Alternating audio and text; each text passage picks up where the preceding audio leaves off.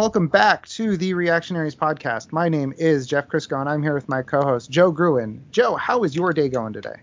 Jeff, it's going great.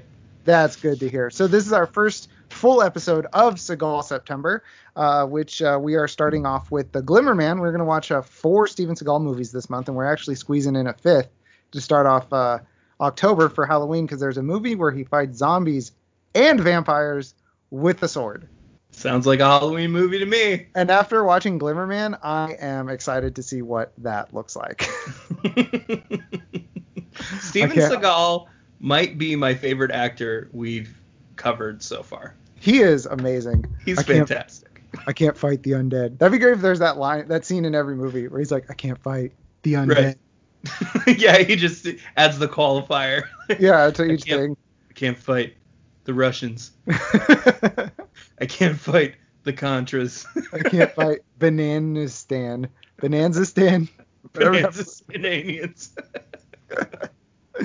uh, so Joe, this is 1996's Glimmer Man. Um, the plot of this movie is two cops are forced to work together to solve a chain of mysterious killings by a killer named the Family Man, and that does not come close to selling this movie at all. Nope, that is one plot line out of five. yes, that would say I would say that's like when I say central, I don't mean like the most the biggest part of it. I mean central in that sort of like when you peel back all the layers to an onion, there's the thing in the middle. Right.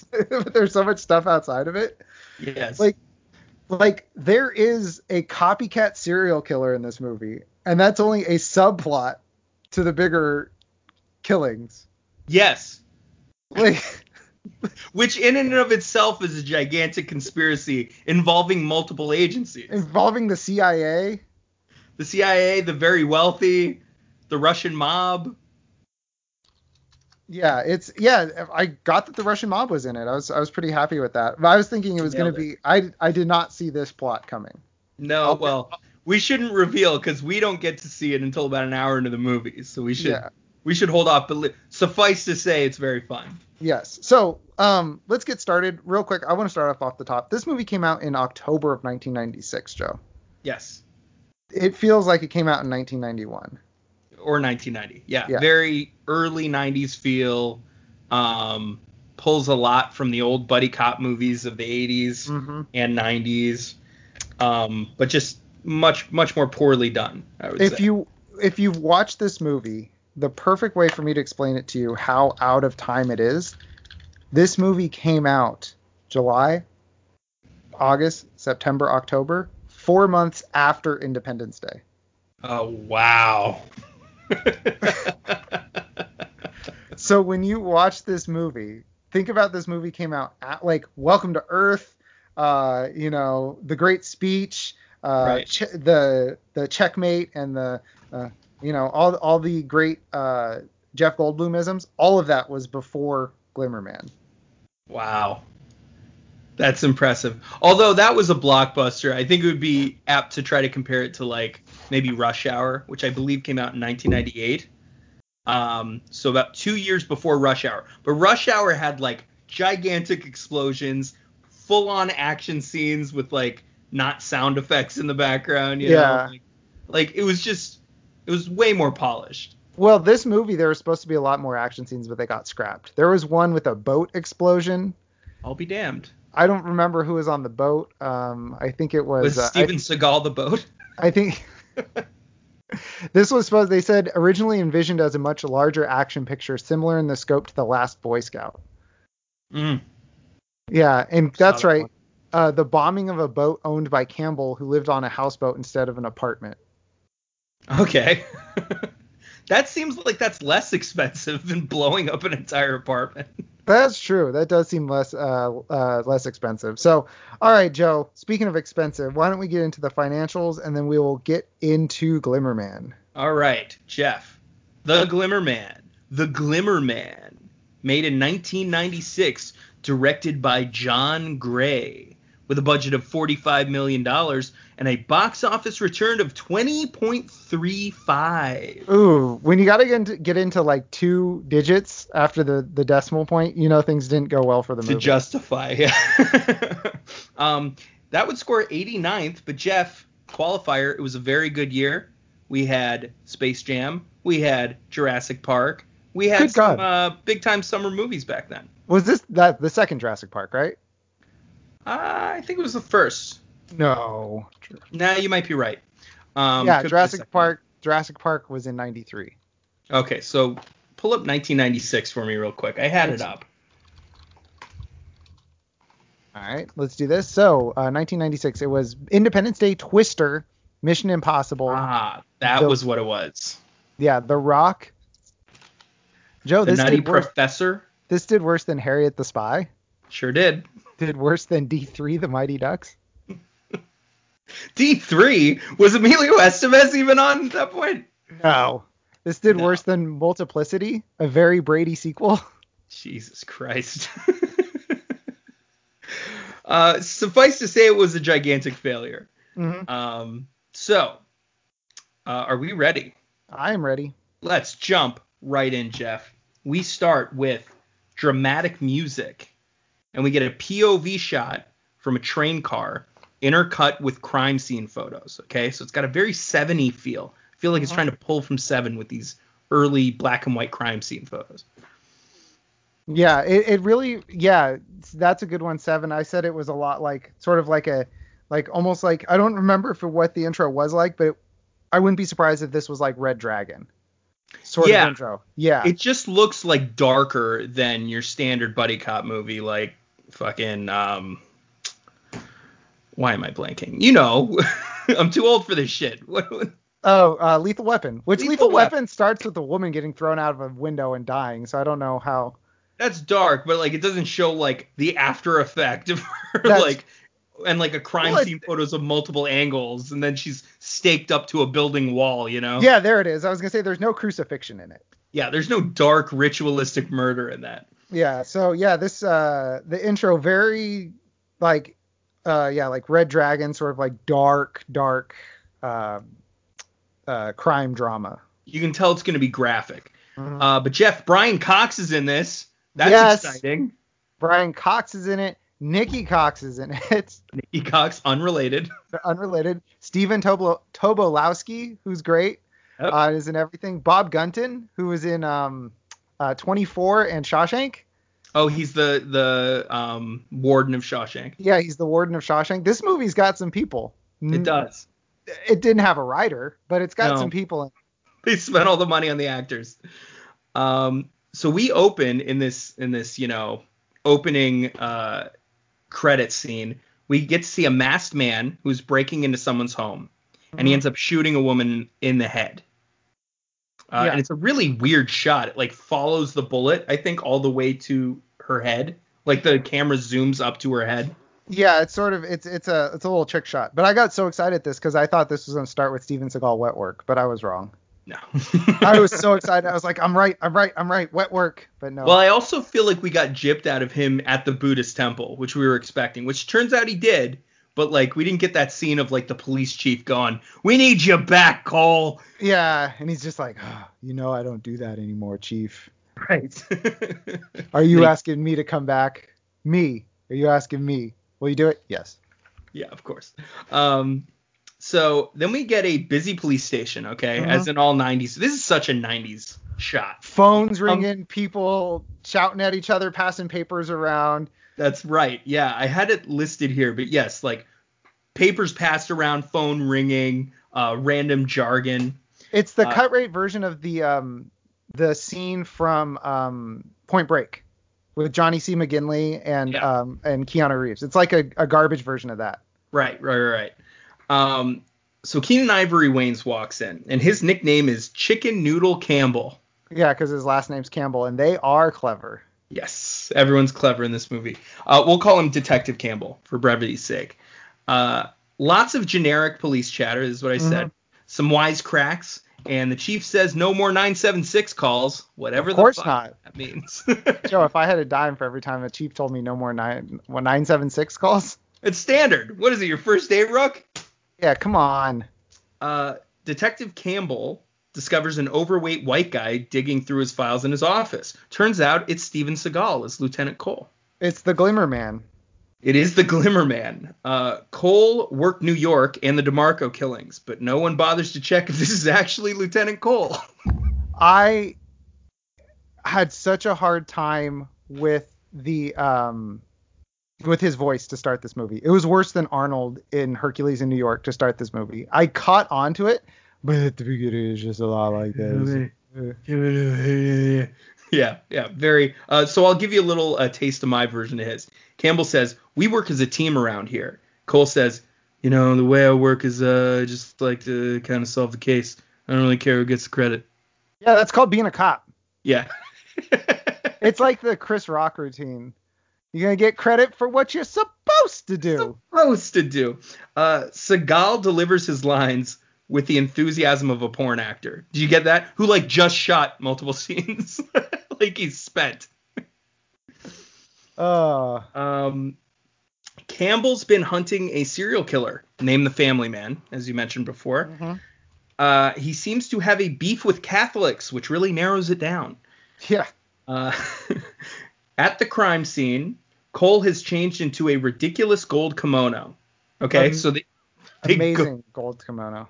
Yeah, he doesn't have it on at the station. Then they go to the actual crime scene and it's on. Yeah. And then he he leaves the the crime scene in the car and it's off again. So it's it's kind of his jacket. It's his jacket. It's his actual jacket, right? It's his jacket. Yeah. Uh, two more are found at at a cheap motel. Okay. Uh, two more are found dead at the cheap motel, uh, crucified on the wall with barbed wire around their heads. Wh- Which is symbolizing the crown of thorns for Jesus. Yes. Made claims it wasn't in the top five weirdest things she's seen that week. It's just a little. I Joe, how did one person do this?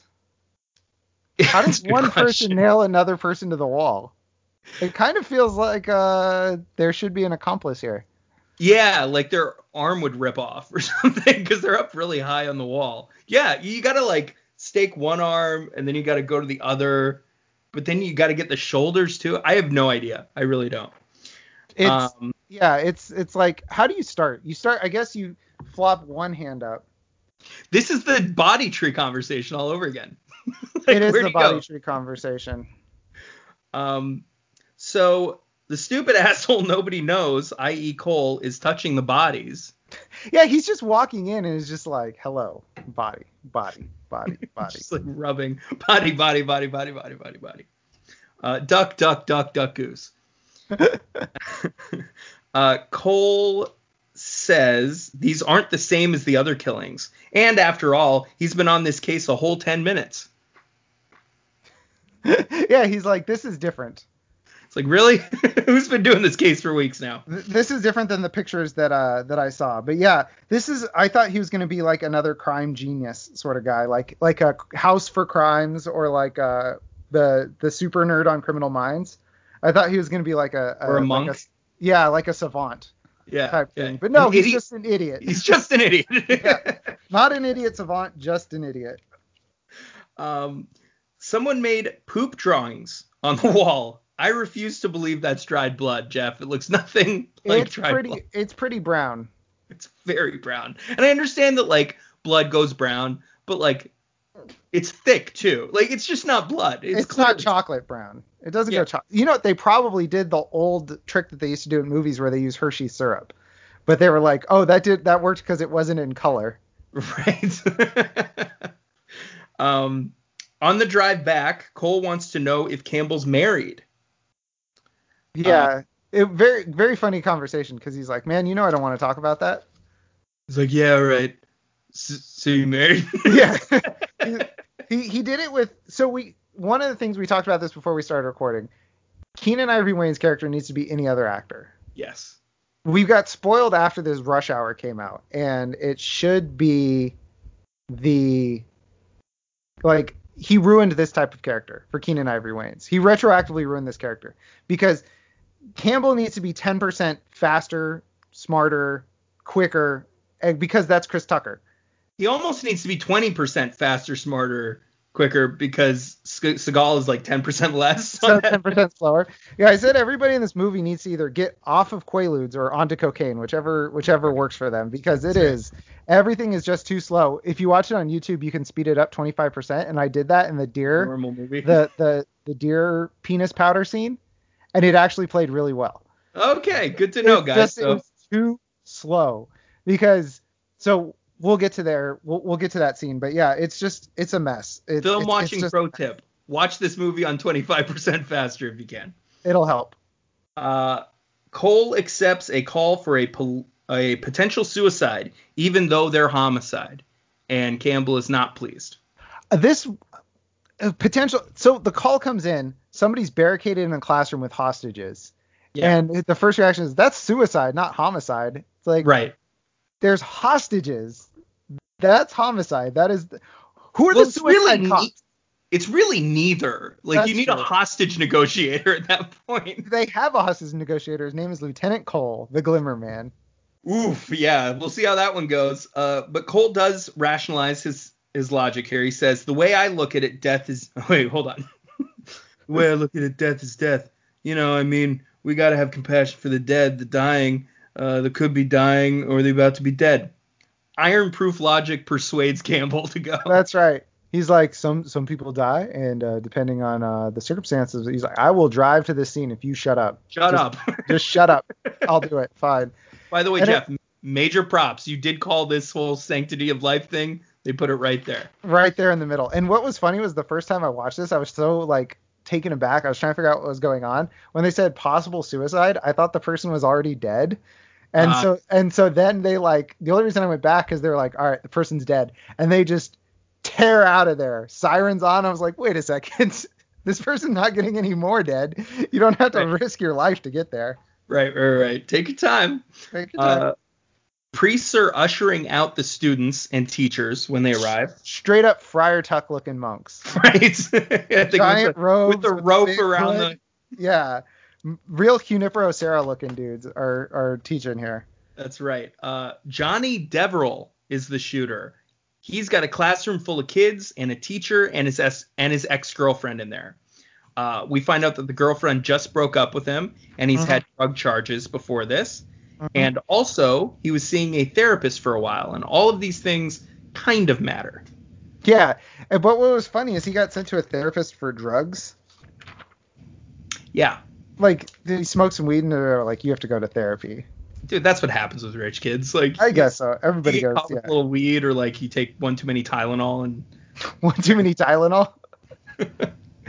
uh, I love how casually these two dickheads are coming up the stairs. No guns drawn, not on alert. Yeah. you notice they that? just they just kind of stroll up there. Yeah. They're like bantering as they walk up these stairs, and people are like running panicked by them, which is the natural reaction. They don't even have their guns drawn. They could give a shit. Yeah. They're just like whatever. If I die, I die. Yeah, if everyone dies, who cares? It's not like my job. This isn't even our fucking jurisdiction. Um, This is suicide cops. right. Uh, also, how'd these idiots get past SWAT? Well, SWAT's not there yet. Really? I thought SWAT was like, No, they said call. They SWAT wasn't there yet, and it said something about what what good are they? And he said they look good in black. oh, okay. okay. Like, oh, he said, why do we even have SWAT teams? And he said, because they look good in black. That was That's Steven- right. That was Steven Seagal's big zinger. That's right. Uh, so Nikki Cox plays the girlfriend of Unhappily Ever After fame. Also, Jay Mohr's wife. For those of you who don't know. Uh, Also, she was in an episode of Star Trek as a little alien child. I just know that. Good for her. uh, Cole uses the loudspeaker to trick Johnny. Let's break down this plan, Jeff. All right. Cole uses, uh, or he speaks through a cell phone while Campbell holds up a separate cell phone to the loudspeaker mic in the office. This Yep. is presumably to trick Johnny into thinking Cole's in the office, right? Yes. However, Cole tells Johnny to look out the window and he'll see him, meaning he's tricking Johnny into thinking he's outside or in the building across the street. When so, Johnny so does not, this, So not in the office. so not in the office. Correct. When Johnny does this, he bursts in with his gun drawn, but doesn't shoot. Finally, Cole enters the classroom, puts down his gun. Completing the most pointless plan I've ever seen unfold in any movie ever. He did all of this to get in the room without his weapon. Correct. he could have just knocked and opened the door. Or just opened the door. Just open the door and walk in. I mean, if you really don't care about getting shot, it's like Yeah, if right. you're gonna throw the door open either way, I mean, I because at this point Johnny doesn't know the cops are there. Right. But he should know where the loudspeaker is. yeah, he should know that that's in the office. This is insane. It's an insane scene when you think about it. Uh, Johnny then motions to kill himself while saying, "I can't go back with him." Cole says, "With who?" Uh, he's in a Catholic school, genius. You do the math. Yeah. Oh boy. Could be a priest. Could be a priest. Uh, Cole tackles Johnny out of a window and through another window across the alley. So it does turn out that there was another. Absolutely insane. And then I if you've listened from the beginning, you know I did math on Fast and the Furious stuff to figure out things. The Force needed he didn't need to go that fast to do that. I took some liberties on like glass well, if you accept that this is a world where glass windows break easily, which we don't live in, then yeah. he then it was fine. But if it was actual glass, he would have just bounced off the glass probably. right. And also, that's got to be like how does he not just like how did their legs not hit the edge there and they just fall down? like cuz it's an action movie, Joe. It's an action movie. Uh so, girlfriend screams. Nikki Cox says, I love you, Johnny, because there's nothing more romantic than watching your ex hold children at gunpoint. Oh, it's so great, Joe. So Just great. like the end, of, it's the opposite of the ends of end of Guns Akimbo. That's right. Yeah. So yeah, we yeah. So just to be clear, he went out one window and into a building about ten feet away in another Correct. window. Yes. So very cool. Through a window, yeah. Like, Somehow I think they're both on the upper story too. I don't think he went down a story. That's interesting. I think he kind of Supermaned him across. A little Raiden action. Very interesting. Yeah, yeah. Uh, Frank Deverell arrives, Johnny's mm-hmm. rich stepfather. And Frank thanks Cole for not killing his stepson. Cole responds by trying to be patronizing, uh, but just coming off awkward. Yeah. Yeah, he was, um, um, yeah, very dismissive of him. Like, like Oh, okay. Right off, right off the gate, like right out of the gate, there's this animosity toward the rich guy. Yeah. He, it's it's interesting. Which, by the way, if you're gonna have a name, make sure it's a name that every character can produce, pronounce. Because I thought this guy's name was Devereaux. Ah. Uh, and so because of the way Steven Seagal says it, but no, I couldn't figure it out. Yeah. It's Devereaux. Uh, Frank's bald, bald, bald bodyguard, who I call Baldyguard, likes Cole's kimono, which is a huge red flag. Yeah, it's a uh, not a uh, yeah not cannot ideal. be trusted. This guy. No. Uh, Baldyguard comes in and interrupts Cole, so they're back at the station now. Uh, and the Baldyguard comes in and he interrupts Cole pretending to do police work. He's just like stacking photos, like looking at each one of them. Yeah, he's then, he's he's kind of doing the same thing. Like he watched uh, Cole just sneak in earlier and is kind of just like, let me just do the same thing here. Let me just. Yeah. I can just imagine like taking notes while Keenen Ivory Wayans is going through his just routine, you know, yeah. paperwork stuff, and he's like, oh, you pick up the papers. Oh, you look at the you look at the photos. Oh, okay. Yeah, yeah, I can do this. It's it's and it's like um when he does it, I imagine it's like the scene in Good Burger where uh, Kel reviews the contract. He's like, uh huh, uh huh, uh huh. I know some of these words. That's right. um, so he, uh, Baldyguard requests Cole's testimony for an insanity plea, but Cole refuses. Cole says Baldyguard looks more like an attorney, which I'm sure is a sick burn in his mind. You look more like an attorney. It's like, oh, well, thank you. It, it takes a lot of work to become an attorney. Thanks. Yeah, it means I'm dressing well. Uh, yeah, Cole it means sa- I don't look like hell. Right, right. But then Cole says, now get your ugly white ass out of here and don't come back. Question: Is Seagal trying to pull a Dolezal here? yeah, that's what I wrote. I wrote down too, and I was like, I'm sorry, white. Yeah, you, does Steven Seagal know what he looks like? Do you own a mirror? yeah, this is something to keep an eye on this month because I have a feeling this is not the last time he's going to pretend to be a race he's not. No, it is not, Joe. Uh, so we got the morgue. That's where we're at now, and apparently it's standard protocol to have female corpses with their tits out at the morgue. Incredible choice.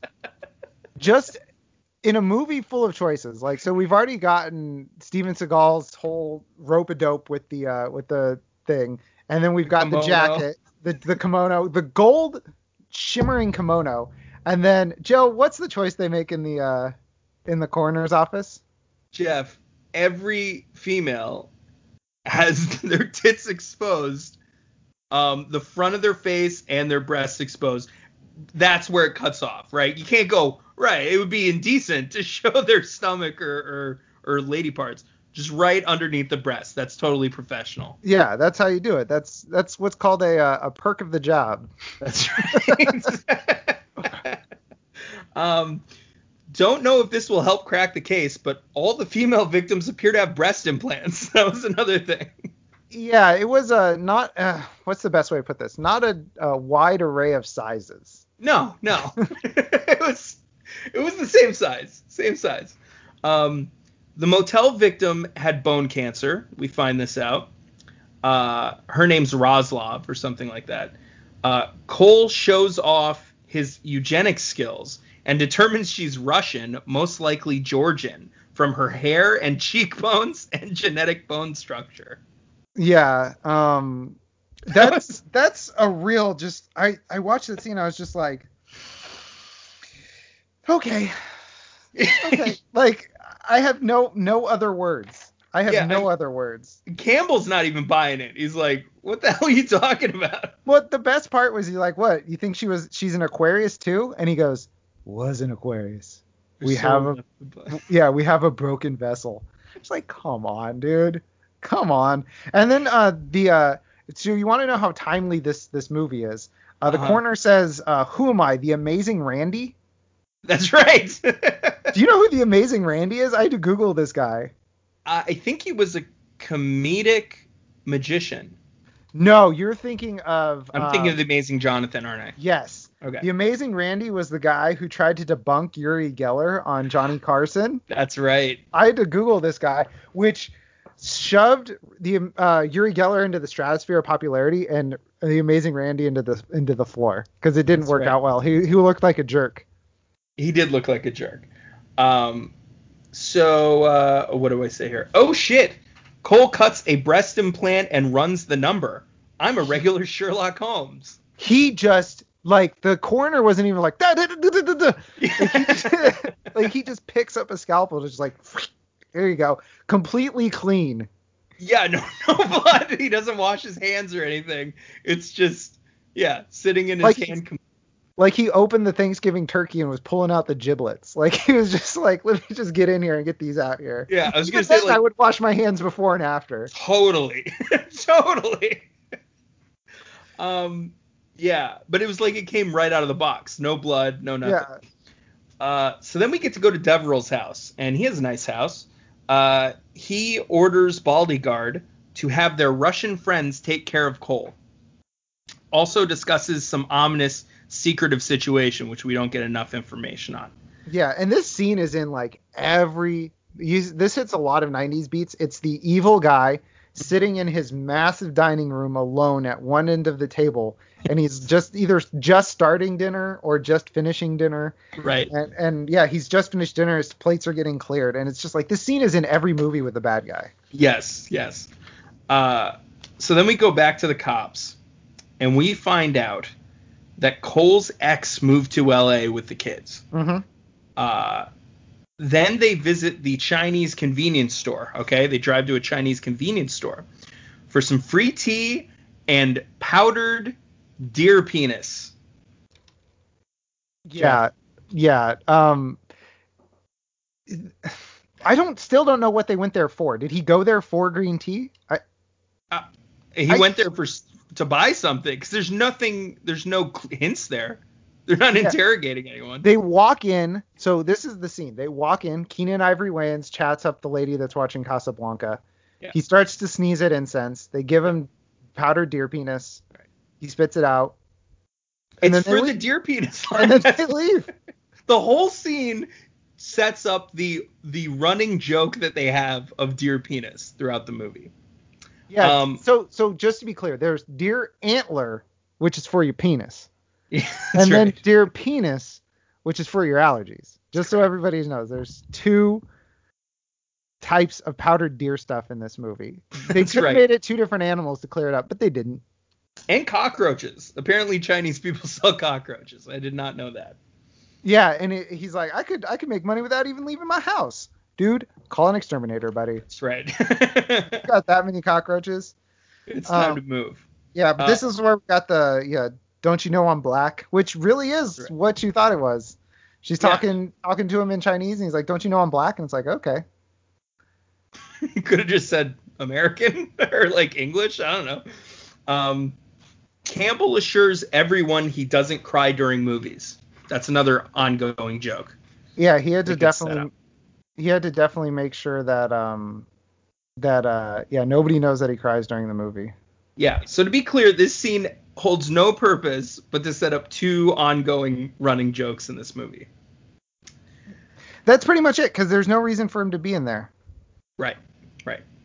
Uh, so on the ride back, Cole explains his mala, is what he calls it, or Tibetan prayer beads. Uh, he uses them to calm his mind, which is always racing. Yeah, he's so he's so frenetic in a mile a minute. He definitely needs this to calm him down. I would say, dude, maybe use the beads a little less. right? Are they made of lead? Um, the boys get a call to meet an informant in the case hmm uh, under the docks. Uh, yeah, they meet him under the docks. Uh, wait, really quick before I get to this, do you think these beads are like his Jesus chain? Like maybe they're just gonna show up in every Steven Seagal movie? That would be incredible, and I would not doubt that. I'd be It's it's like stoked. it's like the bead saga. It'd be amazing.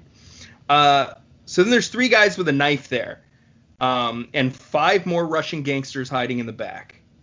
Uh, so there's fighting. Um, oh, we find out that fighting is against Cole's religion, but apparently slitting throats isn't. Dude, okay, timeout. okay. Absolutely insane because uh, one before we get to him slitting the throat. Okay. Uh, they he says uh, we got the badges, guns. Looks like you brought a screwdriver to a gunfight. Okay, you made it a gunfight first of all. right. uh, not them. And then, um, yeah, uh, they just let him get something out of his back pocket, and it turns out to be a credit card. Joe, what's in the credit card?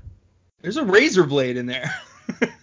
This dude busts out James Bond technology in the middle of this movie that we never see before and never see after, because he's Right. got a credit card with like a pop out razor blade. and what what exactly do they think he's going to do here?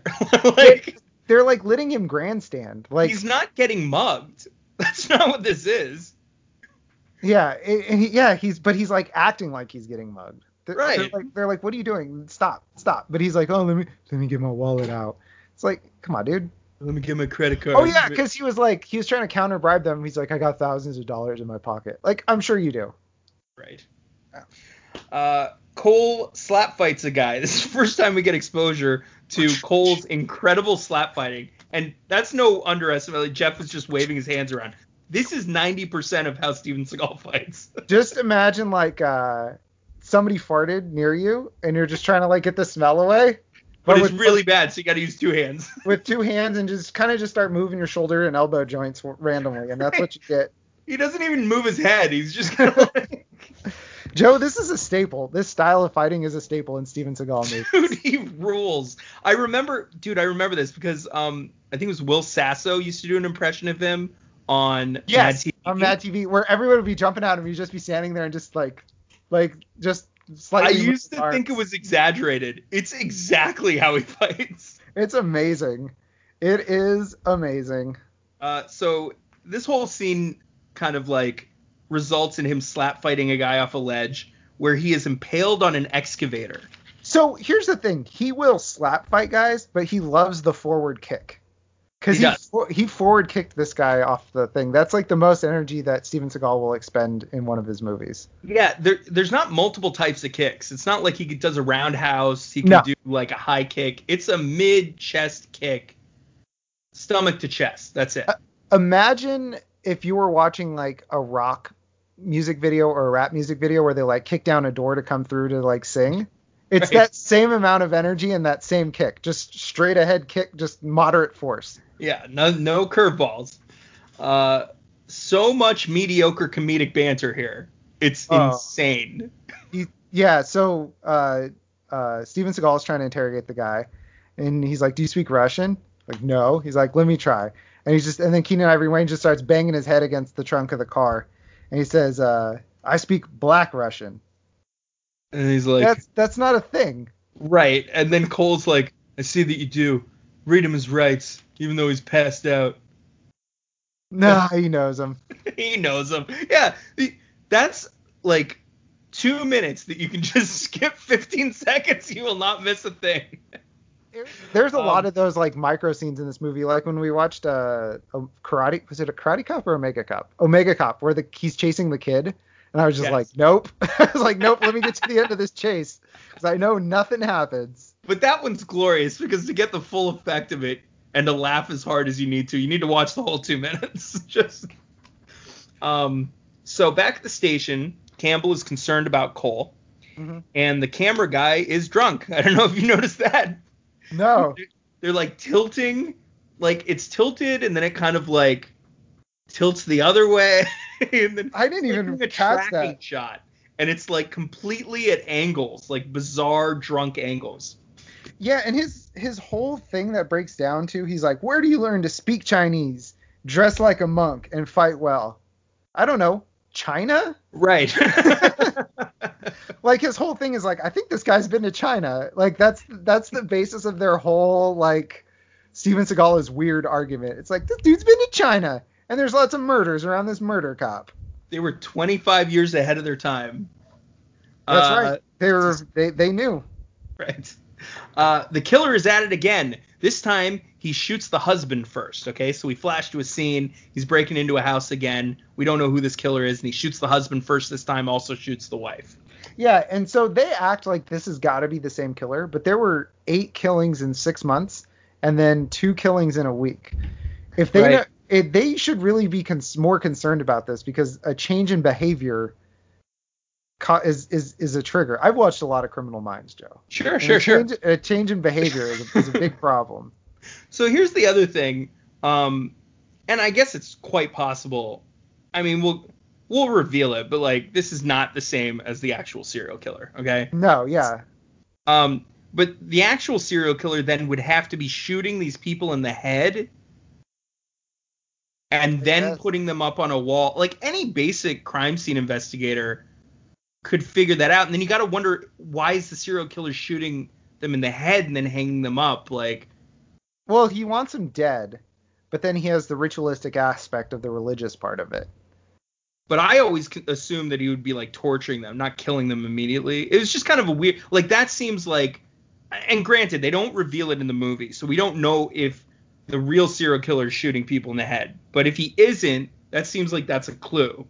Well, no, because all right, so he's not a tort. not all serial killers are torture ser- ser- serial killers. Okay. Some of them are compelled to kill, but then as soon as the kill is done, they're like, what have I done? Out of it. they have to, they well, they have to, they feel like they have to atone for it, Ah, and so he's making these people religious figures with Jesus connotation sort of thing. That's why he crucifies them, and that's why he's in church, and that's why you know his whole thing. and then the poop pictures on the wall. well, then then he has his fun. then he poos in his hand and smears it all over the wall. This is also part of the process. It's all part of the process. This is very. It's, that's impressive. That is Yeah. just impressive. like I said, I've seen a lot of Criminal Minds. There's a You're- lot of uh, serial killer profiling in that show. You're a regular Hannibal Lecter. That's that's right. That's me. I'm gonna DoorDash some fava beans. Do you know what Uh, wine pairs with that, Joe? I believe it's a nice Chianti. Ah, okay. Uh, so we're back at the station. Cole is training Campbell in criminal psychology by showing him the stupid wall drawings and asking him to interpret them. This scene pissed me off. Just a quick aside, but we'll, we'll get into the dialogue. So Campbell says, uh, so yeah, so Cole is basically saying, "What do you see here with these poop drawings?" Campbell Yeah. says, punishment, punishment and purification. He believes he's helping these people by turning them into martyrs. Only he can't get any satisfaction, so he keeps doing it, getting bolder and bolder until he's either caught or killed. And he ain't getting his orders from the devil either. He believes he's listening to Jesus himself. Let's be clear here. He got all of this from stick figures. Yes. Stick figure drawing. Five year old stick figures. Yeah. It's like a little kid shows you their art and it's like, I see that you're very tortured inside. It's like, no, it's a doggy. It's like, I understand what this doggy means, little girl. Like, it, it, it's my doggy Rex. You're already calling nine. one, one. It's like, where are the bodies? Right. I think I got her. because I got the family. I got the family man. It's a six-year-old girl. it's my six-year-old daughter. Um, so then we're back at the house uh, where the people got killed, and these two bodies have been discovered. All of this fake blood looks like Dookie. So this time we get to see like a big streak up the wall. Yeah, yeah. It's like he just walked down the hallway, just like just in his butt, smearing. and then just smeared up the staircase. Um, Cole has a stupid pouty face when he sees the woman, which I laughed really hard at, and then I they finally reveal why that's the case. But it's like this. He's like, yeah. He just looks. He's just like, hmm. He's "Hmm." like, like, uh, uh, like, like he seems like this is supposed to be his wife. Uh, so what? So it's his ex-wife, and I think this is supposed to be his, um, like his his poker face, but it's just him just like looking like he he's throwing a fit. He looks like a six-year-old who they were like, they don't have chocolate chip, buddy. Like you can't get that. And that's right. but he also has like a confused like. yeah, You know, that's what the kid thing. Like the kid would kids don't understand that you sometimes don't have things. Right, You know, yeah. like you go to a store, they have everything, but if they're out of cookies, chocolate chip cookies or whatever. Yeah, it's almost like uh, Campbell needs to come over and be like, "Ah, buddy, see, here's what happens. Sometimes when you're a cop, People you gotta die. see dead body. People die, right? And this is after the guy was puking. Remember? He's like, somebody get this virgin off my crime scene because he was just standing on the stairs puking. That's right. Um, so we go back to the station, and Detective Roden, aka the donut guy from earlier. Marsh uh, just try crack. yeah, uh, that's right. So That was the line earlier, about- yeah. I don't think I mentioned it actually, but Campbell like shits on his one of his coworkers for eating donuts, which seems pretty standard to me. Um, anyway, Donut Guy has analyzed the prints from the woman's body. It's Cole's. Okay, keep this in mind. Keep this in mind. Campbell wants a background check on Cole, uh, and Cole wants the stick figure pictures to be sent out to every psych ward and prison in the U.S. because it's so unique. Yeah, they're like, oh, this, like the the person gets them gets it in and like picks up, pulls something out of their briefcase that their kid drew 'em and is like, wait a second, this is the same. God damn it. Um, are we supposed to know this random chick that turns out to be Cole's girlfriend? Because there's no setup whatsoever. it's his wife, dude. It's his new wife. right. Cause she like, yeah, she just shows up and he just like walks in, and then uh, We're like for- 30 to 40 minutes into the movie, and this woman just pops up on screen. yeah, and it's she's on the phone, right? Right.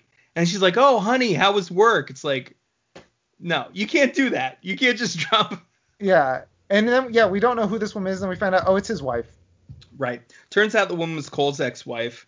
Uh, uh, oh, oh. Turns out the other woman, the dead woman, was Cole's ex-wife. Yeah, Uh, but it was so funny the way it was played. It was like, no, somebody else died. Yes. It's Because like you're a murder cop. because now he has to tell his kids the bad news. He's their primary caretaker from here on out. um, these kids are so bad at acting that they won't even show their reaction through a rain-covered window. We instead get a very dry sigh from Cole's wife. Yeah, why does she have to go tell them? Well, he has to go tell Oh, them. that's right, that's right, that's right. He goes out there and he like kneels down, and then it cuts to her. Well, yeah. So they don't even show the kids reacting. It's just her looking through the window, and then it kind of like focuses back on her in the foreground, and she's just like, "Jeez," you know, like gives it one of those looks. Yeah, but how bad um, are these kids at acting that they can't even go like this? Yeah, they won't. They won't cut like they they won't take the camera outside. They Right. they they do do the uh the Pretzi just reacting to it instead of actually doing it. That's sort of right. she's just like, oh no. Yeah, Whoa, these, whoa, whoa. these kids can't even do the basic like put your hands over your Yeah. head and pretend and, to stop. and bounce your shoulders. Bounce shoulders. Yep. And Uh, then Joe, we get a smash cut to Buddhism. do we get Buddhism right away? Yeah, because uh, they're um. Oh, Yeah. Cole calls Mr. Smith in this scene. Oh yeah, he calls Mr. Smith, and then we get a smash cut to. No, he gets he does Buddhism, and then he calls Mr. Smith. Okay, he's meditating or something like that. Yeah, because after the scene with his his his new wife and his kids, it cuts to him like cross-legged praying, and that's when he has the weirdest message that tell Mr. Smith that Mr. Jones needs to contact him right away, which the tell Mr. Smith that somebody else needs to contact him right away. But it turns out that's his name. He's Mr. Jones. Joe, it's Smith ignores him. It doesn't matter. It doesn't matter. like, fuck this guy. yeah, this scene doesn't need to exist because he, No. he could he could easily just show up at the restaurant and have it plays the exact same way. exactly the same. Yes, this is a classic pointless scene. Uh, Campbell finds out that Cole has no history beyond the DeMarco case, hmm uh, which we keep hearing about, but we don't really get details about. Uh, Roden orders two cups of coffee for himself. What's next? Is he going to smoke a whole pack of cigarettes at once? We get it. He's a 90s cop. Is he gonna be too old for this? This dude survives on donuts, coffee, and that's it. And Jack Daniels. Jack Daniels. Um, Campbell also finds out that Cole was married to the last victim. This is where there's a lot of these scenes, by the way, where like the audience already knows this stuff, but like we have to f- watch other characters get the information.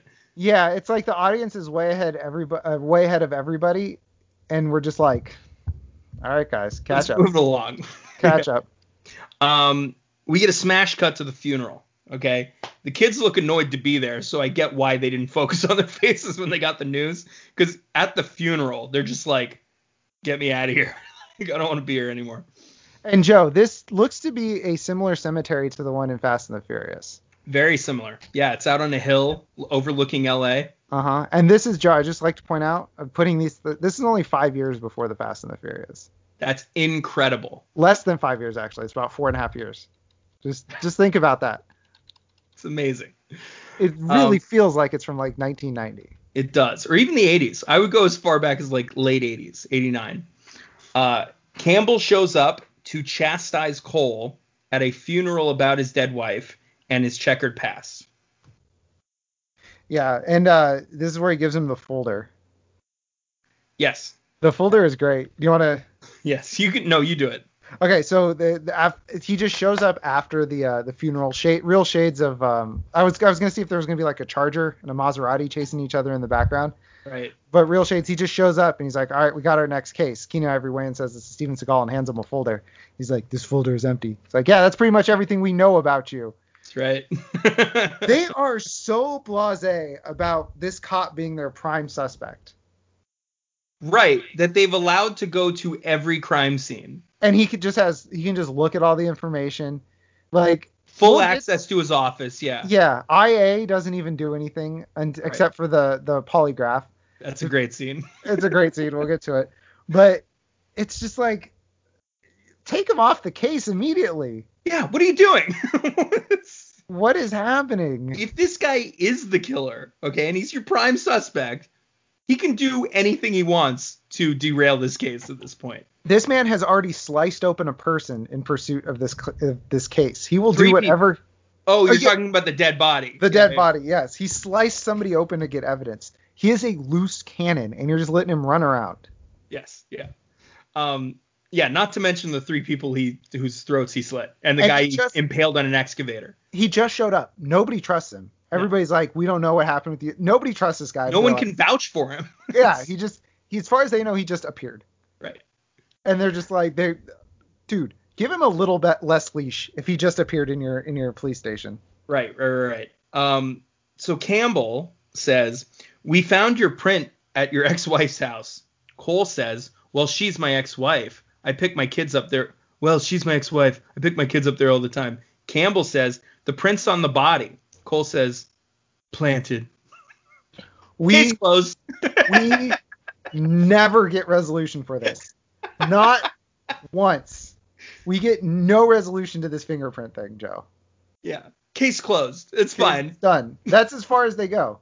Because I'm trying to think of when he would have gotten his print. I guess maybe we Deverell could have gotten his print from the CIA, but they don't seem to be like at that point yet.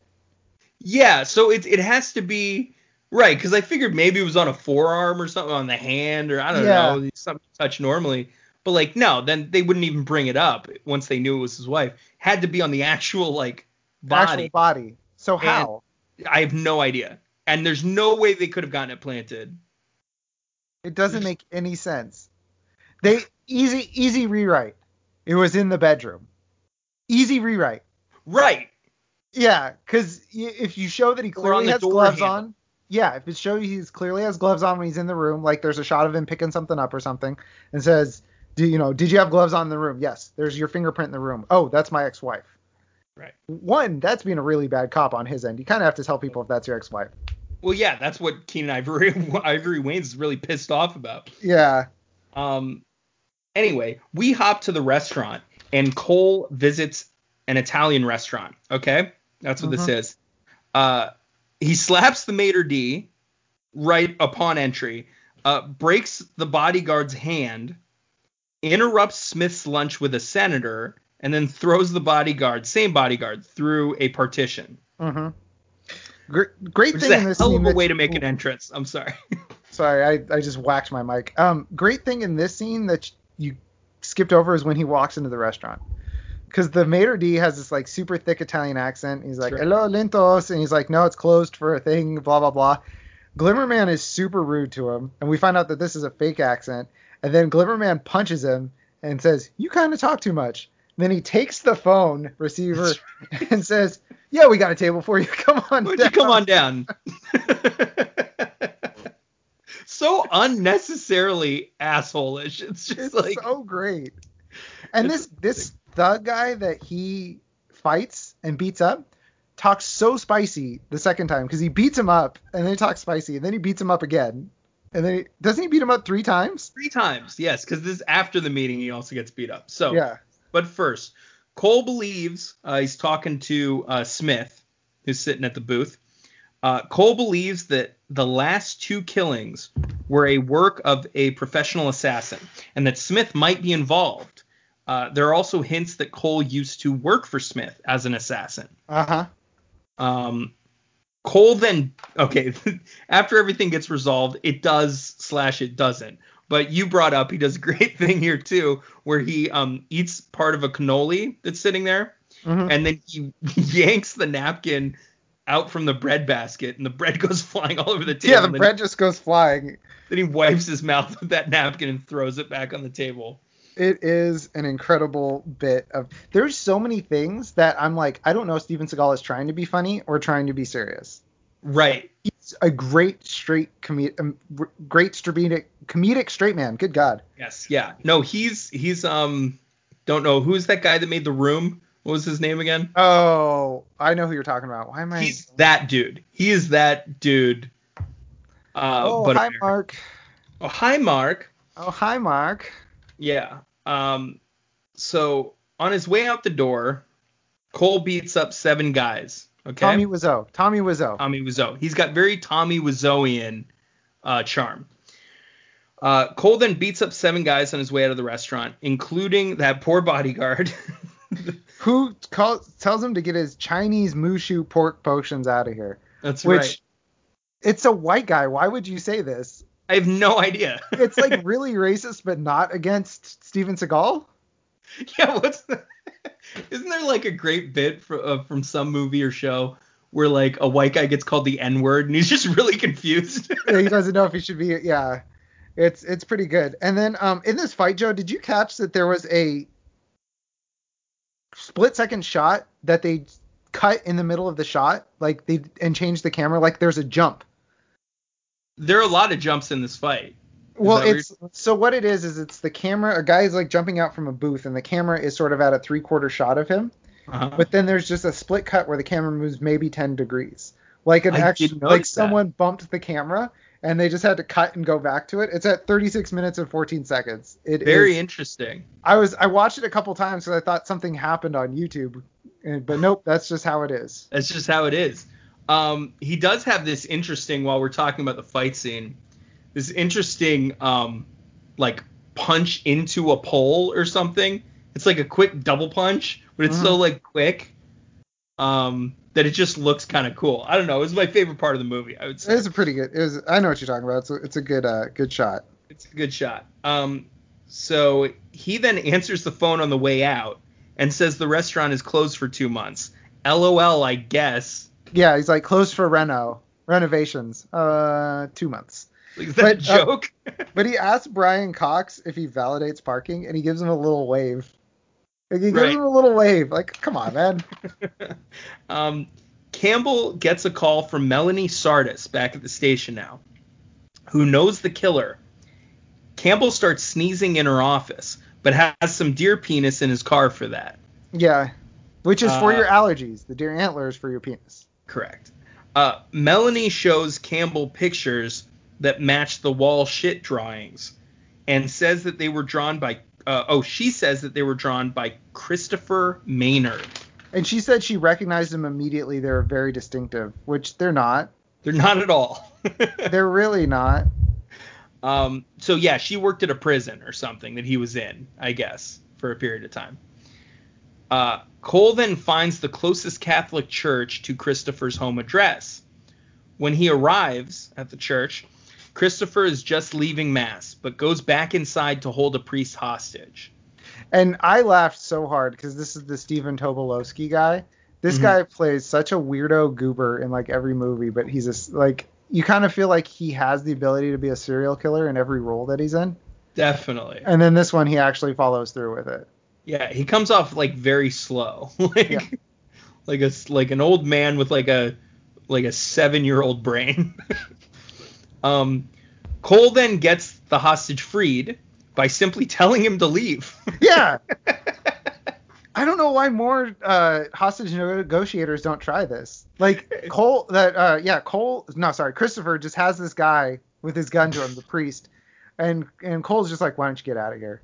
And No, he's like, just leaves. he he breaks it up into two parts maybe to Yeah. confuse the killer. He's like, why don't you just come over here real quick so I can talk to you? All right, leave. Get out of here.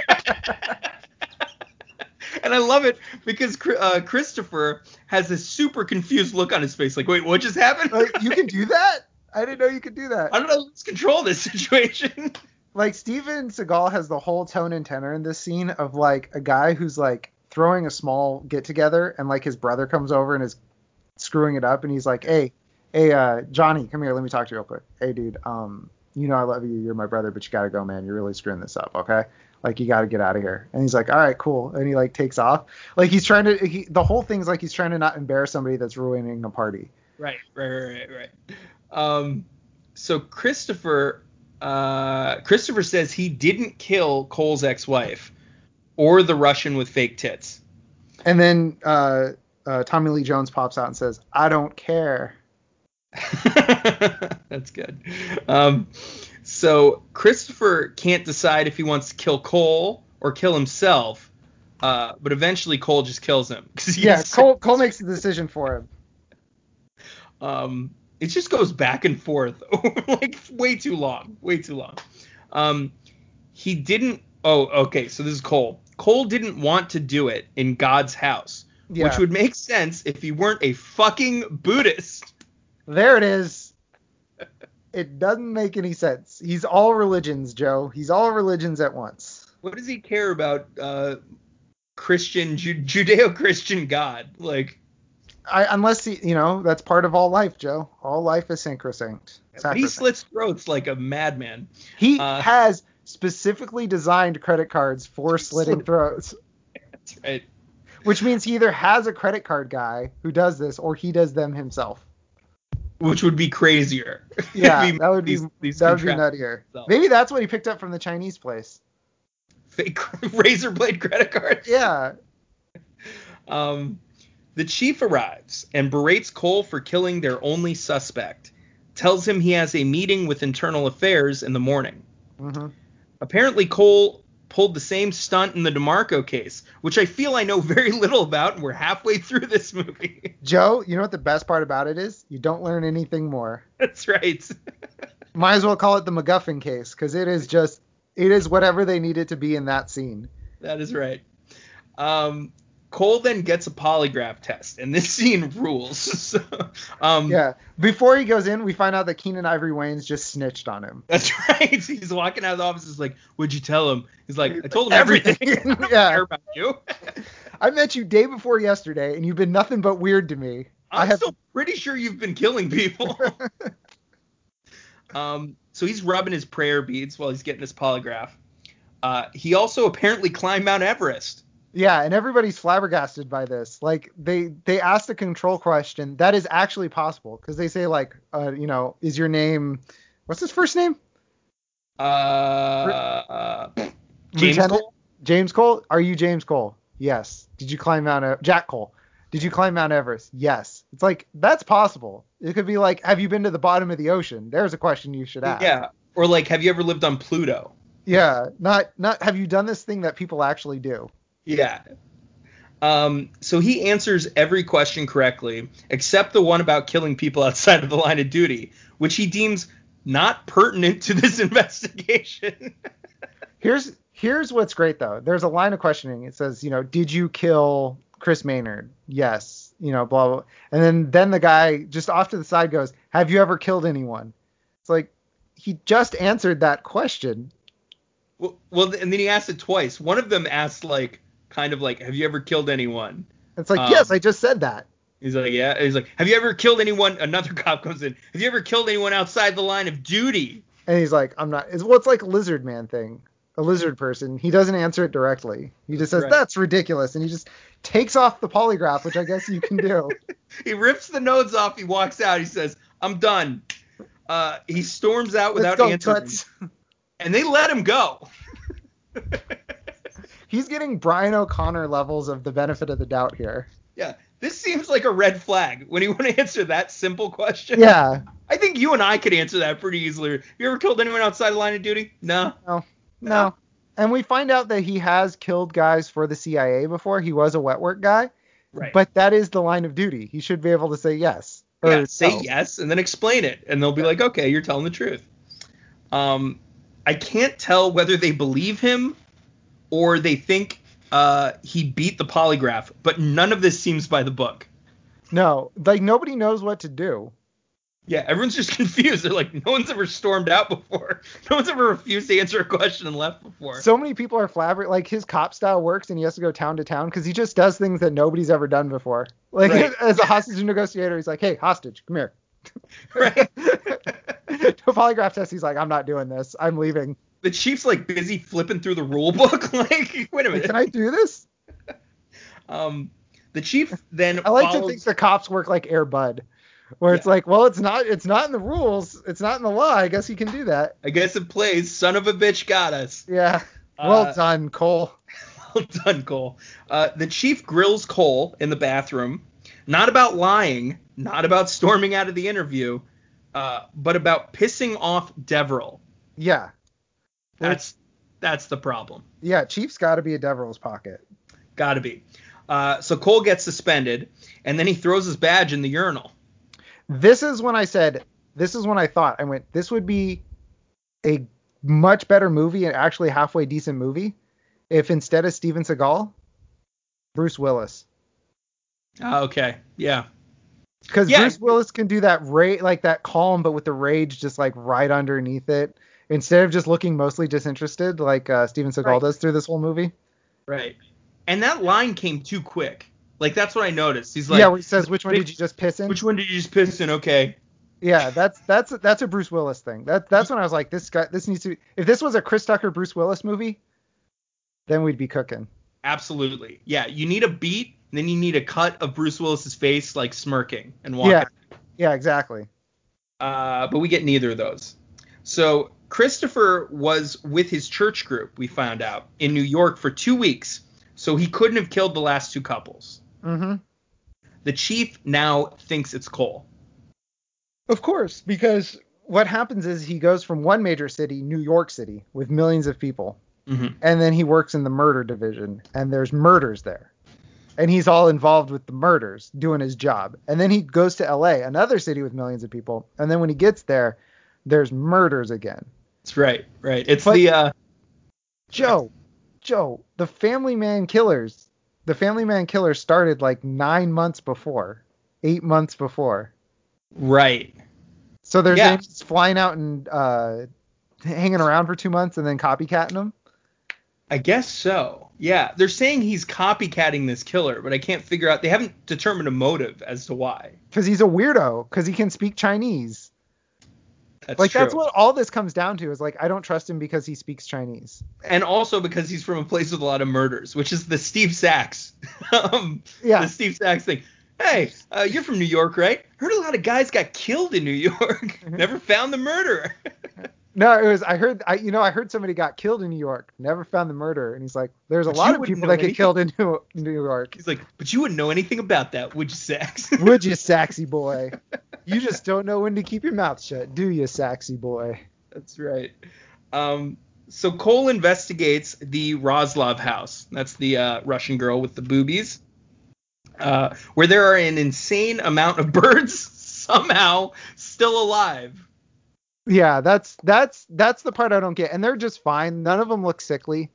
This girl's been dead a while, and and these birds, like I remember my sister forgot to feed a bird for like 36 hours and it died. Like they need food a lot. Well, Joe, here's the thing. We don't know how many birds they started with. We just know how many birds they have now. That's true. Real Donner situation for the Yeah. birds over there. Uh, the serial killer arrives, okay, and he attacks. Well, the serial killer uh, that's that's copycatting Mhm. and attacks Cole, and then lets the birds out, and then he runs off. Like that's the whole point of what happens here. Yeah, he just distracts Cole. the birds get out. They're all over the place, and then he just decides to leave. And then he's then he's good, yeah. And and here's here I have one small gripe with this this scene, Joe. At 50 minutes and two seconds into the movie, it is dead of night. At 50 minutes and four seconds, it's about eight o'clock in the morning. Yeah. it's just night, night, night, night, day. Like when they start to fight, it's day. That's right. Uh, so Cole finds a plane ticket. Uh, big clue here. Finds a plane ticket to Moscow paid for by Deverell Industries. Mm-hmm. I don't know. Uh, Maybe use cash. Maybe yeah, if you're gonna do like illegal shit, Maybe don't have a paper trail. That's just me. Or you buy it yourself and just say, And hey, we'll- you we'll show up to the, cash. you show up here, and We'll get HR to reimburse you. It's fine. We got a form. that's right. Um, Baldy Guard is the killer.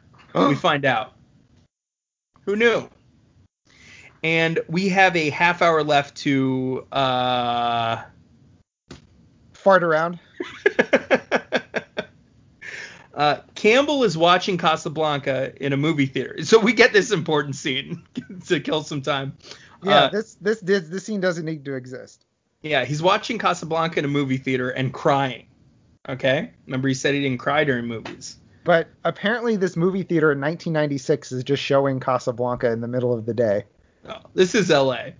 I, I guess he found a little artsy theater. Actually, if it's if it's LA, I wouldn't be shocked if there's a theater that like only shows Casablanca. Only. Casablanca. Yes, Yeah, only Casablanca. hours a day. And then it's like uh, UCB, you know, like third location at night.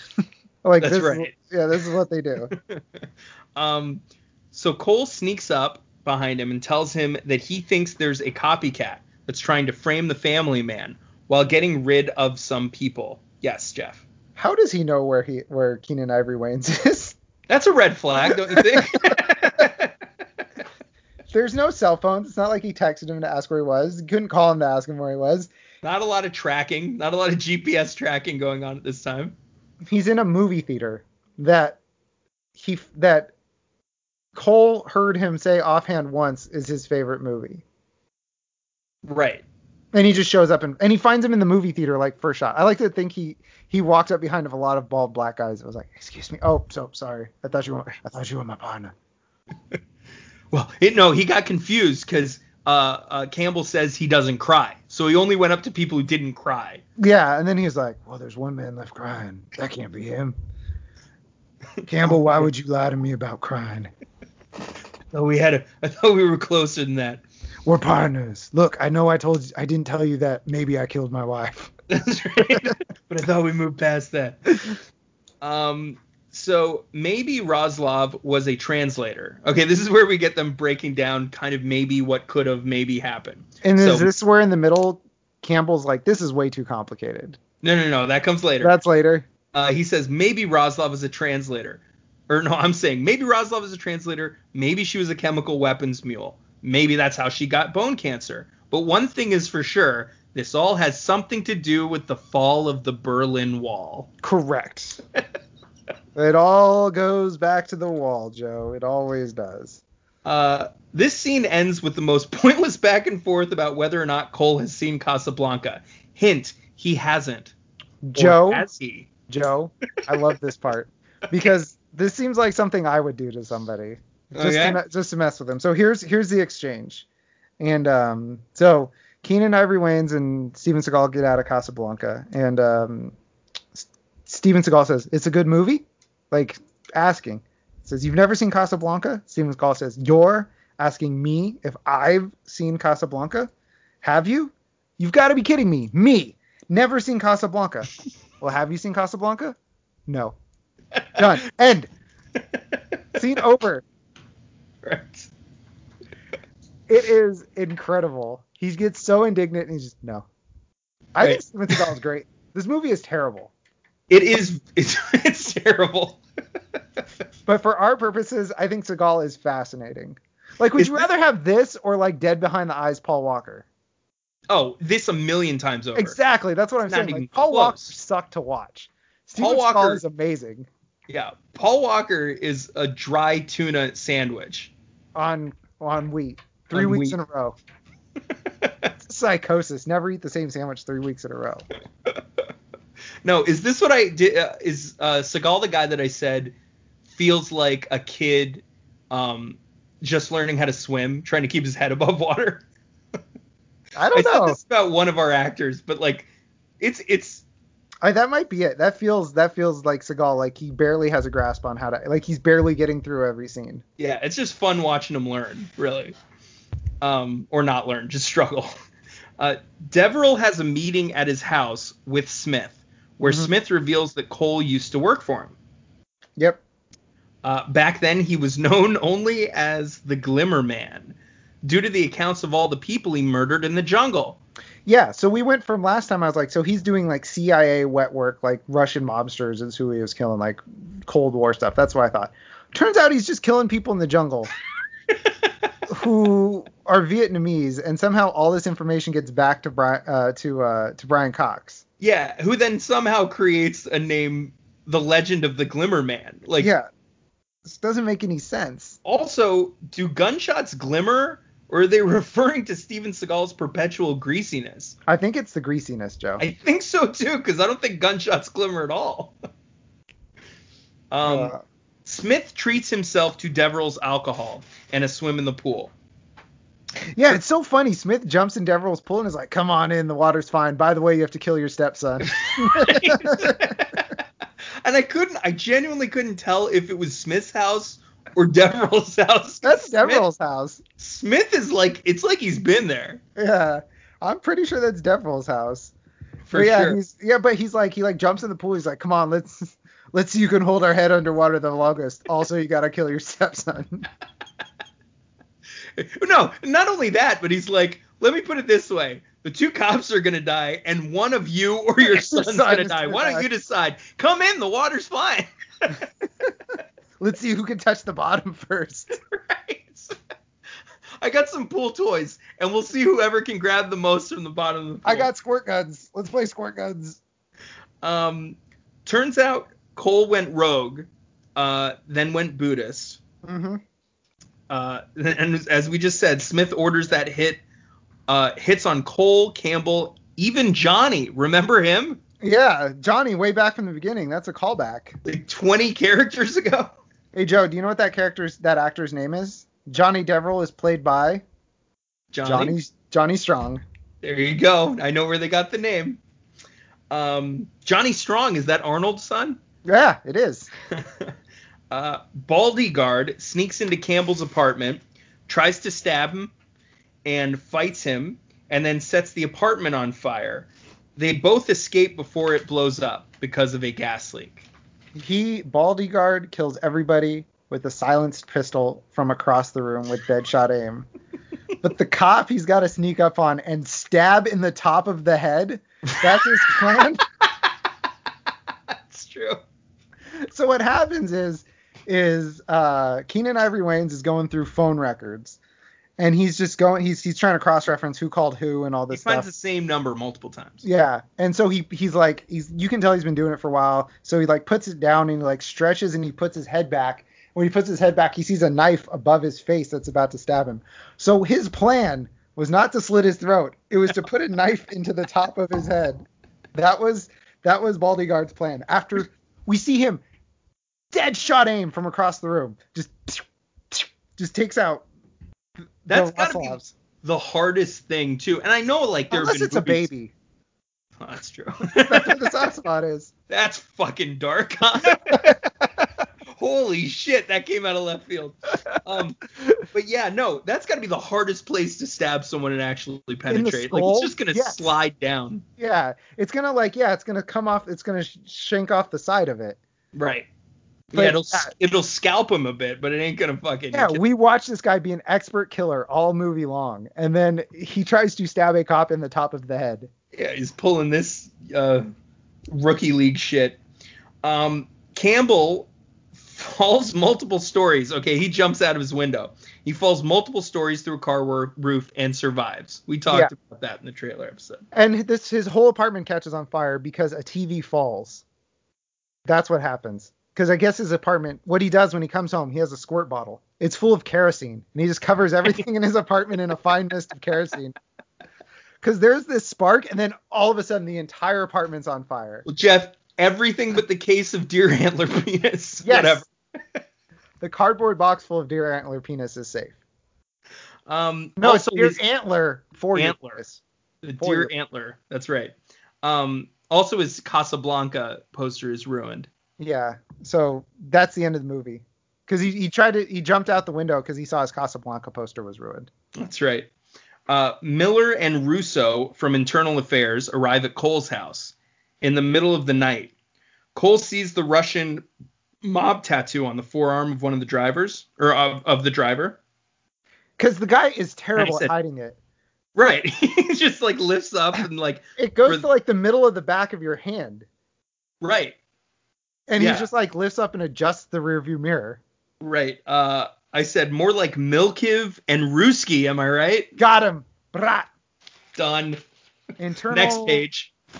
internal Affairotskis. uh, Cole grabs one of their guns, pistol whips both of them multiple times, and again, it's just like It's just him just like shaking a gun around. uh, this is all happening in a moving car. Okay.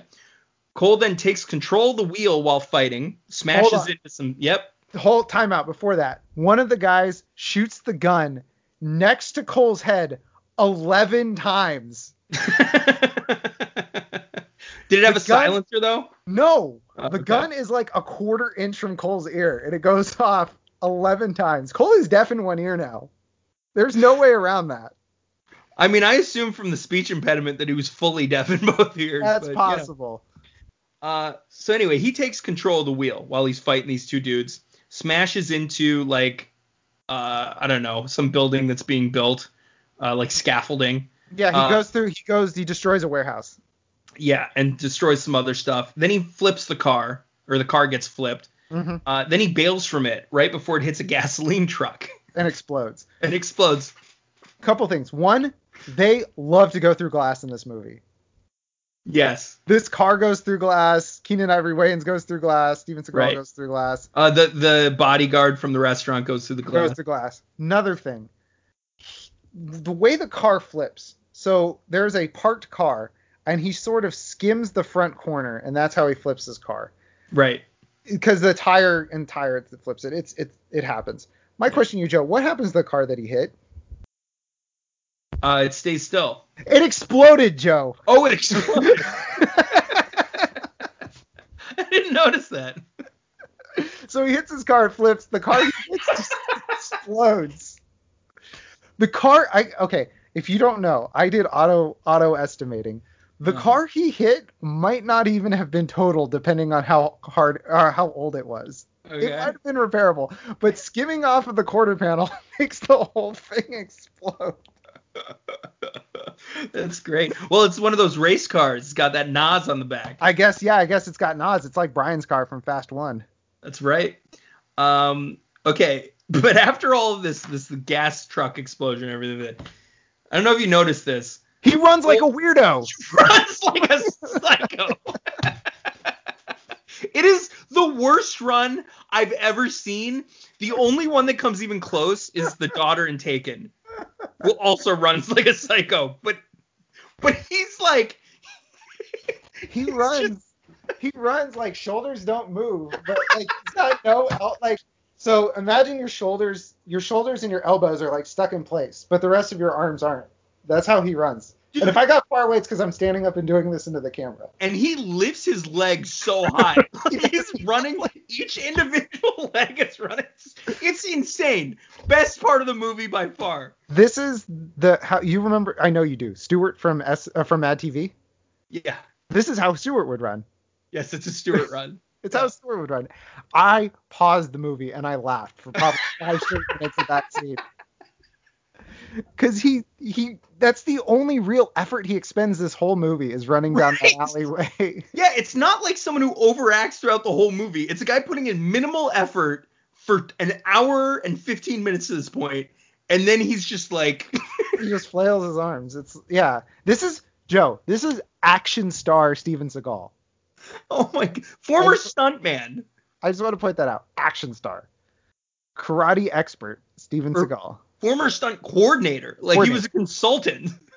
they saw him doing stunts and were like, we need him to run our stunts. And they're like, I like to think the first day on his first job, like, hey, Seagal, get over here real quick. he like runs like that. And they're like, oh God, what have we done? I'd like to introduce, yeah, the producer of the movie is like, like, or um, or no, the director is introducing him to the producer. He's like, yeah. hey Steven, would you like to come over? We just paid this guy a lot of money. He's the best in the business. Steven, why don't you come over here? Runs. He's like, God damn it, I'm never working in this town again. or what would be better? He's like, again? Not again. Uh, so Campbell digs. Uh, we're back to Campbell and his wrecked apartment, and he's digging through his apartment wreckage. Cole arrives and makes fun of his unscathed box of de- powdered deer penis, Yes. which And did then- not unscathed. I mean, no burns. Cardboard box in the middle of the room. Of Just a ash. full, yeah, full cardboard box. Room is just burnt around. It's like the Daenerys Targaryen of boxes. Right. yeah, maybe we should be bowing to this box. Yeah. It's the the breaker of chains, Yeah. The, the uh, the corrector of allergies. the the worker of the uh the enhancement of uh, mail. Male, yes. Uh, Campbell discovered a uh, okay. Campbell discovered a lead in this case. Mhm. Someone called Cole's ex-wife ex-wife's house six times Mhm. for only 10 to 15 seconds at a time. Uh, Cole is distracted by the concept of free CDs. This is a major Yes. break in the case. We have who, who may be the killer, and um Cole is like, hey, so uh, everything you, you own got burnt, right? He's like, yeah, pretty much. It's like, so you don't own anything anymore, right? He's like, yeah. She's like, so I got dibs on these CDs. yeah, how did the CDs not burn up? They made them. Ugh. He's like, Uh, these CDs still look good. Which, do you think Steven Seagal and Keenan Ivory Wayans have the same musical tastes? Absolutely not. Unless unless Steven is trying to like do the Dolezal thing. Like he's like I mean, it's possible. you know. Um, and he doesn't know what to pick out at Tower at that point. Like he needs he needs He, Keenan. he needs guidance. Uh, also calls Campbell's apartment a shitbox. That's Yeah. how he caps the scene off. Um, he's like, well, it was fine before I met you, you fuck. Yeah, I love. He's like, so my uh, m- my house that's completely burned up. That's what you're. That's what you're saying, right? That that's what you hate. That's yeah. It was fine last night. Trust me on this. I didn't live in it like this. You know that, right? Yeah. So Joe, they are. I just want to point out they're doing everything off the book right now because This is Cole- where they decide to go off the book. Yeah. So they have a phone number and they're like, all right, let's go check it out. They go from phone number to apartment. Somehow.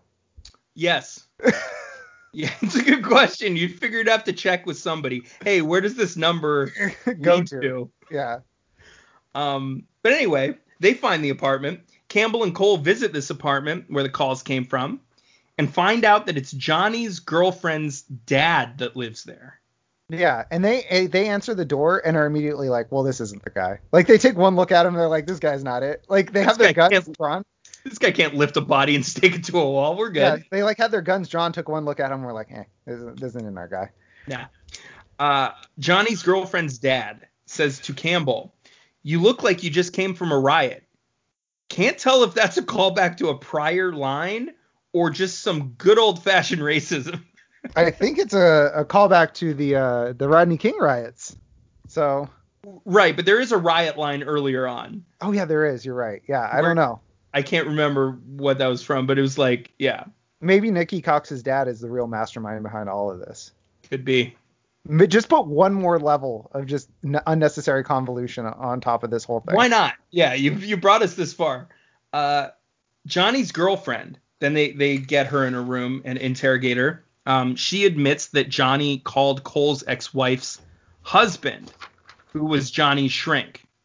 Everybody following that? Mr. Dunleavy. Dr. Yes. Dunleavy is yeah. They call him the Dunleavys, but just to be clear, it's Johnny's girlfriend admitting that Johnny called Cole's ex-wife's husband, who was Johnny shrink. Who knew too much. knew too much. Apparently, yes, Johnny knew about Deverell's shady dealings, so Deverell had him committed. Yes. Uh, and of course, the the therapist knew. Oh no, we don't find that out yet. So Campbell, Campbell and Cole then arrive at the sanitarium to go meet Johnny. Yeah. Uh, Who just in again, they just stroll in. They just stroll in. right. Uh, just in time to save Johnny from an assassin. Mm-hmm. Uh, Who's Johnny, not Donald? it's just not Donald. it's just no, it's one of. Smith's boys. Yeah. uh, Johnny admits that Deverell had the psychologist killed because Johnny told him that Deverell also had the translator with the fake boobs killed. And all of this was for chemical weapons. They Yeah, need to go from Serbia to the United States to Russia. But we don't find out about the chemical weapons yet. Okay, we, this is a this is a plan that unfolds in three oh, parts. Okay, okay. we're in part two. Johnny also tells him that Smith was involved. Okay, so now they have to go find Smith. Um, so Campbell and Cole kidnap Smith, rough him up under an overpass. Okay, here's another thing I want to mention before I get into the final part of this plan. All of this is taking place. This is an hour and a half long movie, okay, with a lot of wasted time. So much This- wasted time. This part is taking place within 10 minutes. All three of these scenes. They screw around with the the the bodega with uh, crying at Casablanca to just speed through this and just have Johnny be like, okay, so this is the plot of the movie. Just let, let me outline this really quick. Or, Well, it's not just Cox. Johnny. It's Johnny's girlfriend to Johnny to Smith. They all outline the entire thing. Yeah, so it's like we wasted too much time with this. All right, somebody just explain the plot of the movie because we did a really bad. Again, what's the classic thing? Tell not show, Joe. You love to do it. Well, but also, like, you can tell they were like, well, the director maybe was like, well, we can't make it look rushed with one guy. So let's split it up into three three three minute scenes It's so stupid. with three different people. Um, so Campbell and Cole kidnap Smith. They rough him up under an overpass. they didn't even make it exciting. Like they could have intercut between the three of them explaining different parts of the plan. Like you get that in action. Yeah. movies. That's right.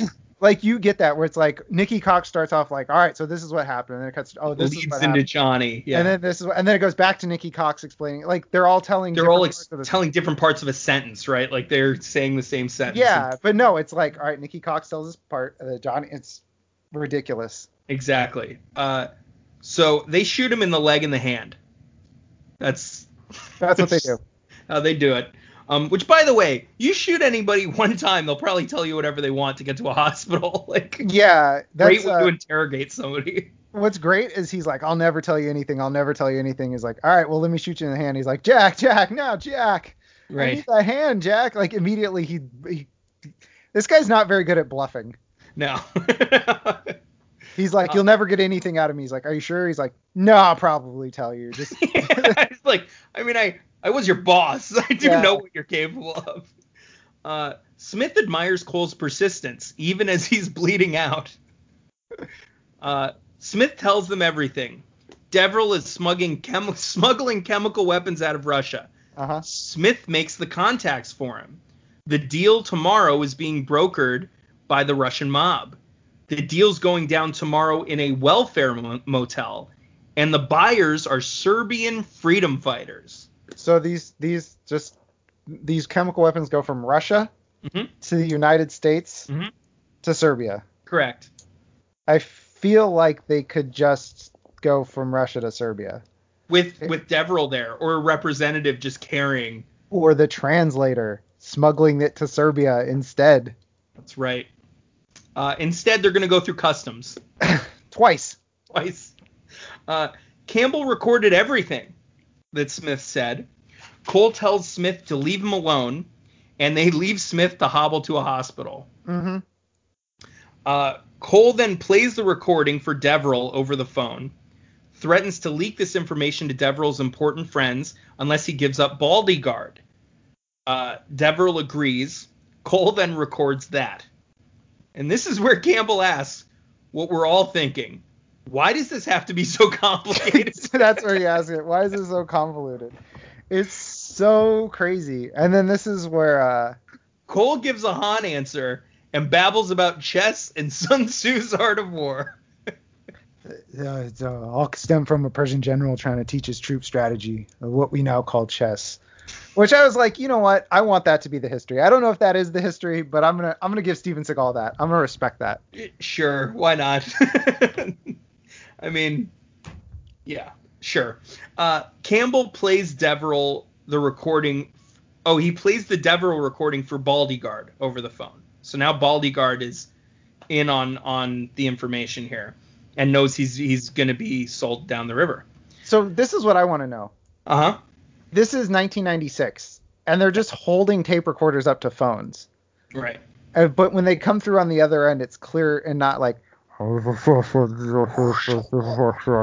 Through payphones. That's an yeah, through payphones. Yeah, they're just holding recorders up to payphones to not only play the message but record the response. Right. So you got to imagine like he's like Yeah. fumbling the recorders. That that Deverell recording has to suck. yeah, they're like in a bar. He's just like holding a tape recorder up to the phone in a bar. It's insane. Um, Deverell, Baldyguard, this is the final scene. Deverell, Baldyguard, and six other men show up at the motel. The front desk then alerts the detectives by calling one of the rooms that they're stationed out of uh, to signal them. Baldyguard double crosses Deverell, calls him a fruitcake. Yeah, really out of nowhere. Yeah, with all the cur, I mean, there's been a lot of cursing and like graphic violence in this movie and nudity. Yeah. unnecessary, unnecessary morgue nudity. Um, so to call him a fruitcake, it just seems kind of It's it's uh yeah. time to backpedal. Uh, But Joe, I would call it positively Shakespearean if I were to describe it. so Deverell says, and then he gets shot in the chest for it. and because uh, uh, Baldyguard says to be, and then he shoots him, and it says or not to be. Pretty good line. Not That's bad. all right. Like it, again, different character. That's a line for a different character. Yes, yeah. The line is good. Maybe the delivery was not as great. It needs to be a little bit more of an un- unhinged guy, Yes, a, a Gary Oldman. a Nick Cage. Nick Cage. A Gary Oldman would be perfect, actually. Gary Oldman would be great in this role. Joe, let's recast Glimmerman. Let's get this off, let's get this off the ground. Done. We're remaking this. We just need all the characters, all the actors to be 20 years younger. Except Steven Seagal. Steven Seagal could just come back and do everything he's done in this movie. True. Uh, Campbell raises an excellent point. Wait for the henchmen to kill each other, then go in and clean up. Yeah, smart move. Cole uh, ignores this and kicks open the door. And he really doesn't give himself any like benefit of the doubt. He says, "Why don't I ever listen to myself? I'm so stupid." And then he kicks the door down and starts firing. Right. With the same motion that he uses to kick guys off of ledges. He's got one kick, and it's the most athletic thing he does in this movie, including when he runs. That's right. Uh, he actually lifts his legs up higher to run than he does to kick Then a to guy in the chest. yeah. Uh, Cole kills five guys. Then Baldy Guard kills Deverell. Just Shoots him in the head. blank, middle of the forehead. Middle of the board. I just want to point out what great aim Baldyguard has throughout this entire movie. Yes. Up up to a point. Up to a point, yes. Yes. Uh, except when it's targeting one of the main protagonists. Yes. Uh, Baldy Guard uses one of his men as a human shield to escape, and then leaves. Mhm. Uh, but it's at that point it's still two on two, so I'm not entirely sure why he's wasting one of his guys to go two on one. At that yeah, he's he's really doing a uh, not a great uh, Sun Tzu move here. Yeah, not not good math uh, going into that. So Campbell points a gun at children and then tells them to go home. that was an interesting little little scene. Uh, then he gets shot in the shoulder and falls out of a window. Yeah. Um. It's um. It's So- thing. Yeah. Yeah, he's hanging now off of a building. He's been shot in the shoulder, falls out the window. Cole, uh, he calls for Cole. Cole then gets on the roof, rappels down the side of the building to save Campbell, and breaks through the window of an old woman's apartment. They both do. Okay. Then Baldyguard tries to leave, but uh, the doors are locked with a Mhm. chain, so he can't go anywhere. Uh, Cole then arrives without a gun, disarms Baldyguard with a series of slaps. Yes. Okay. Correct. Uh, this final fight is 90% slaps. Okay. Yes. Just slap fighting. Both of these guys. Uh, then Cole says, Here we are. Oh, let me do Cole voice. Here we are. You know, when you wake you know, when you wake up in the morning, you look in the mirror, I think you're probably happy, pleased with what you see. And that disturbs me. So I'm gonna I'm gonna take it on as my responsibility to make sure that you never get to look in the mirror again. And then Baldyguard says, I woke up happy. I'm going to bed happy because you're going to be dead. Hear that, Jeff? That's the sound of writers giving up. I, there's a lot of um. Am I am I going crazy or did we skip past when uh, Keenan Ivory Wayans almost drops two kids?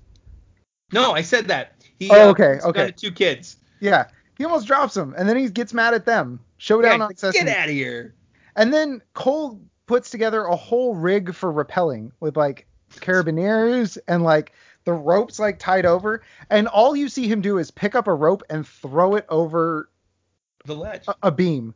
Right. Like he throws it over a beam and then he's got everything else ready to go in a split second. Yeah, he doesn't tie it up anywhere to secure it No, or anything. Just He's just tosses it.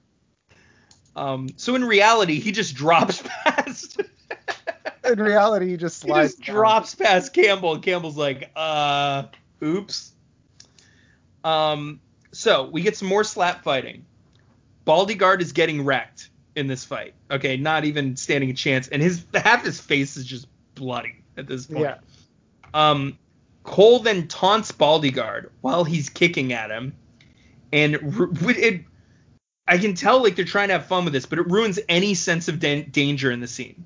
Like I feel no stakes here Mm-hmm. whatsoever because like he's just like going like this to every kick. goes, take your best shot. Take your best shot. No, I said your best shot. Come on. And then Joe, and then the best line in the whole movie. Uh, I might have it. Hold on. Uh, okay, what's the best shot in the whole movie? Or the best line? Boring. Boring. Yes. That's right. so Steven Seagal's fight in Baldyguard and it's just like boring. Boring. Yeah. yeah. Yeah, like uh, Alicia Silverstone in Clueless. Um, Yeah, part of the like Clueless as if. Uh, so then Cole and Baldyguard start choking each other in the climax of this fight scene. Like they're just one's got their hands on their neck, the other's got the hands on the other neck. It just goes back and forth between the two, choking each other and yelling in each other's faces. Um, Cole then throws Baldyguard through a window, and he Yeah. says, "You don't look like you're gonna be waking up happy now." And the camera pulls back to reveal Baldyguard impaled through the head on a gate. Yeah, with like the spike going through his mouth. The bottom, yeah, the bottom of the uh, jawbone. Yeah, and um, we get so I think in this fight between Baldyguard and uh, Steven Seagal, they're like, you gotta bleed at some point. He's like, I don't bleed. He's like, dude, you gotta bleed. You're fighting all this. He's like, fine, I'll bleed right before I kill him. Because there is, he's clean. And then Baldyguard gets one punch off, and then there is just blood just streaming in two lines out of his nose. Right. But but it was part of his contract that he would be unaffected during Yeah, he did not care. like, he was like laughing. Yeah, right. And my Um, reaction, they did this right because I was like, why did this guy just fall out of a window and die? Like Keenan Ivory Wayans fell out of oh, Oh, right. impaled through a spike. Never mind. Um, yeah, yeah, dude, this movie is graphic. I don't know if they're like, they're like, hey, the kids like like Mortal Kombat these days. We need to have some like gruesome deaths. But there's some unnecessarily gruesome deaths in this movie. Completely. Uh, so then the cops arrive. Bodies are carted, uh, carried out of the building. We get a helicopter in the background. All of the stuff. This scene is starting to good start on that final scene. Uh, chief apologizes to Cole and Campbell. That's the one you missed, where the chief apologizes. You Yeah. guys, I guess you were right. Um, so he apologizes to Cole and Campbell. Oh, and Campbell is hurt, but he's gonna make it. That's another big one. Yeah, he's he's he's gonna make it, and he says, "Don't call me." That's so here's here we go. Campbell says, "Ever since you started being my partner, this is basically the last line of the movie. Ever since you started being my partner, I've been beat up, blown up, shot, kicked out a window, all my worldly possessions burnt to a crisp. Basically, I'm homeless. Not one good thing has happened since I met you."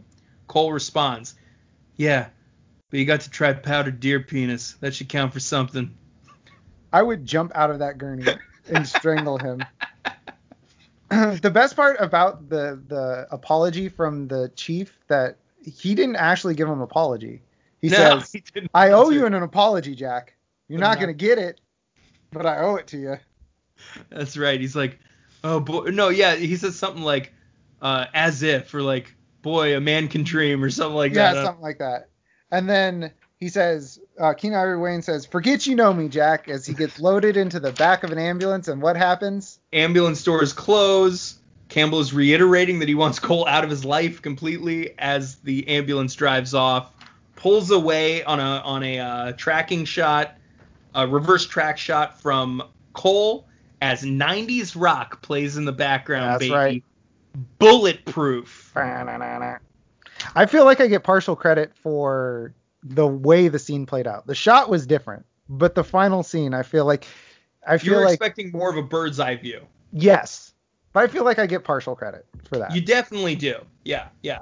You Yeah. get a lot of partial credit in this movie. I'm gonna give you a solid 70. okay, I'll take that. I'll take that. So Joe, Yes. before we started watching this movie, I couldn't figure out a good place to put in this fact, but it is an amazing Steven Seagal fact about this movie. Okay. So there's a there's a day where Steven Seagal is in his trailer while they're filming this movie. Mhm.